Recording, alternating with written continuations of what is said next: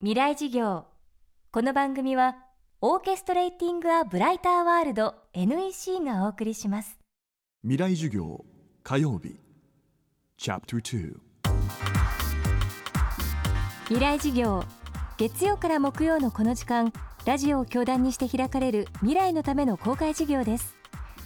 今週の講師は音楽配信コンサルタントの榎本幹郎さん定額制配信を通して音の風景の今とこれからを読み解きます。インターネットが一般化したことで音楽は簡単に手に入れられるようになりスマートフォンの普及で最新の音楽を聴ける環境は一気に広がりました。その反面最近の調査で音楽に興味を持てない人々が増えているという結果も見られるようになっています。需要と供給のバランスに大きなギャップをもたらす要因は何か。その実情に迫ります。未来事業2時間目。テーマは音楽離れとチャートの関係。えー日本に限って言うと残念ながらですね若年層の皆さんでも音楽離れっていうのが進み始めちゃってて音楽を聴く時間っていうのが、えー減ってますね、うん、10代20代で言うとですね今までは無料で音楽を聴く人が増えてるっていうのが課題になってきたんですけど中を見てみるとですね無料でも音楽を聴かない人っていうのが増えてきてるんですね。10代のうち、えー4人に1人ぐらいが、まあ、無料でしか音楽を聴かないと。で1割が持ってる曲しかもう聴かないと。もう新しい曲は聴かないと。えーであの持ってる曲ばっかり聴いてるとですね人間飽きてきてその後音楽離れを起こすんですけど、えー全く音楽を聴かないって人が、えー2009年の段階だと20人に1人ぐらいだったんですけど去年の段階では、えー10人に1人ぐらいになっちゃってるんですね。であのつまり持ってる人しか曲しか聴かないって人と音楽全く聴かない人まあ、まあ、音楽がもうほとんど興味がなくなってる人っていうのを合わせると5人に1人がっ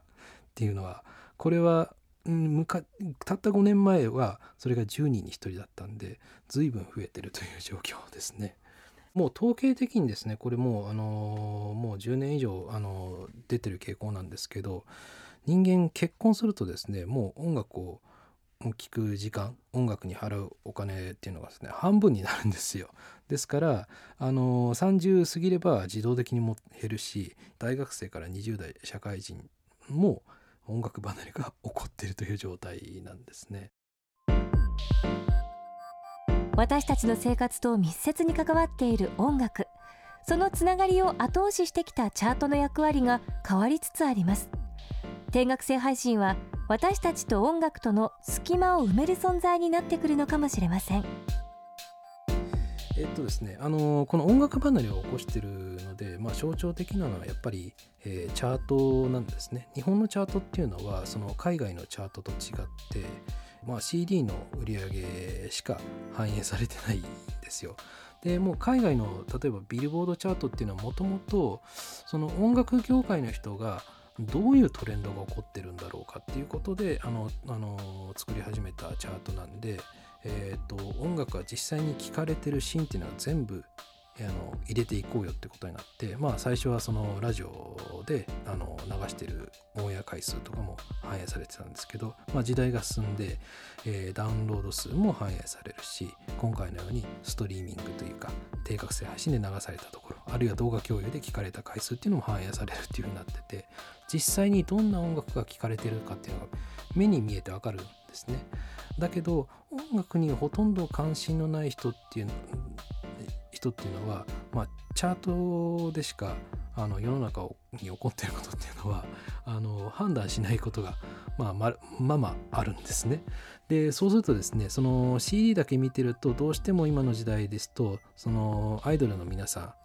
がすごく強くなってしまってあのチャートを見るとアイドルしか聞かれてないように見えちゃうんですよ。で実際にはその動画共有や、えー、とこういったストリーミング、えーなどの、えーで聞かれてる実態反映するとまた違ったチャートが出てくるんですね。これはあの最近ですねビルボードジャパンうんが、えー、頑張ってその YouTube やあるいは歌詞検索って言いますかね。あのレンタルを借りてくると大体歌詞検索されるんですよ。あるいはその YouTube で気に入った曲っていうのをですね歌詞検索すると。でその歌詞検索を反映したりとかですね随分違ったチャートっていうのが出始めてるんですけどまあ、この音楽配信っていうのはいろんな音楽を、えーと、その人の趣味に合わせて、えーと、届けるっていうのが、えー、今のトレンドでして自動プレイリスト生成ってやつですかねその人の音楽の趣味っていうのをはあの把握してじゃあこの曲がいいんじゃないですかねっていうのをあの自動的にこうどんどんかけてくれるんですね。あるいはそのプレイリストをですね、自分のあの好きなあの DJ 見つけて、プレイリスト聴いたら知らない曲もいっぱい入ってて、あなかなかいいねっていう風になっていくんで、この定額制配信っていうのが、えー、普及するにつれてですね、えー、っと、まあ音楽っていうのは実際に自分の好きな音楽もいっぱいあるんだなっていうのが、そういった人たち、あの音楽にあんまり興味なくて、あるいはその音楽を探すことに時間がなかなか取れないという人も自分の好きな新しい音楽を発見しやすくなるんでそこは変わってくるんじゃないかなと思ってます。未来事業今週の講師は音楽配信コンサルタントの榎本幹郎さん。定額制配信を通して音の風景の今とこれからを読み解きます。明日のテーマは聞き放題の最適な価格。日本が打ち出す新たな定額制配信の試みを探ります。未来事業この番組はオーケストレーティング・ア・ブライター・ワールド NEC がお送りしました。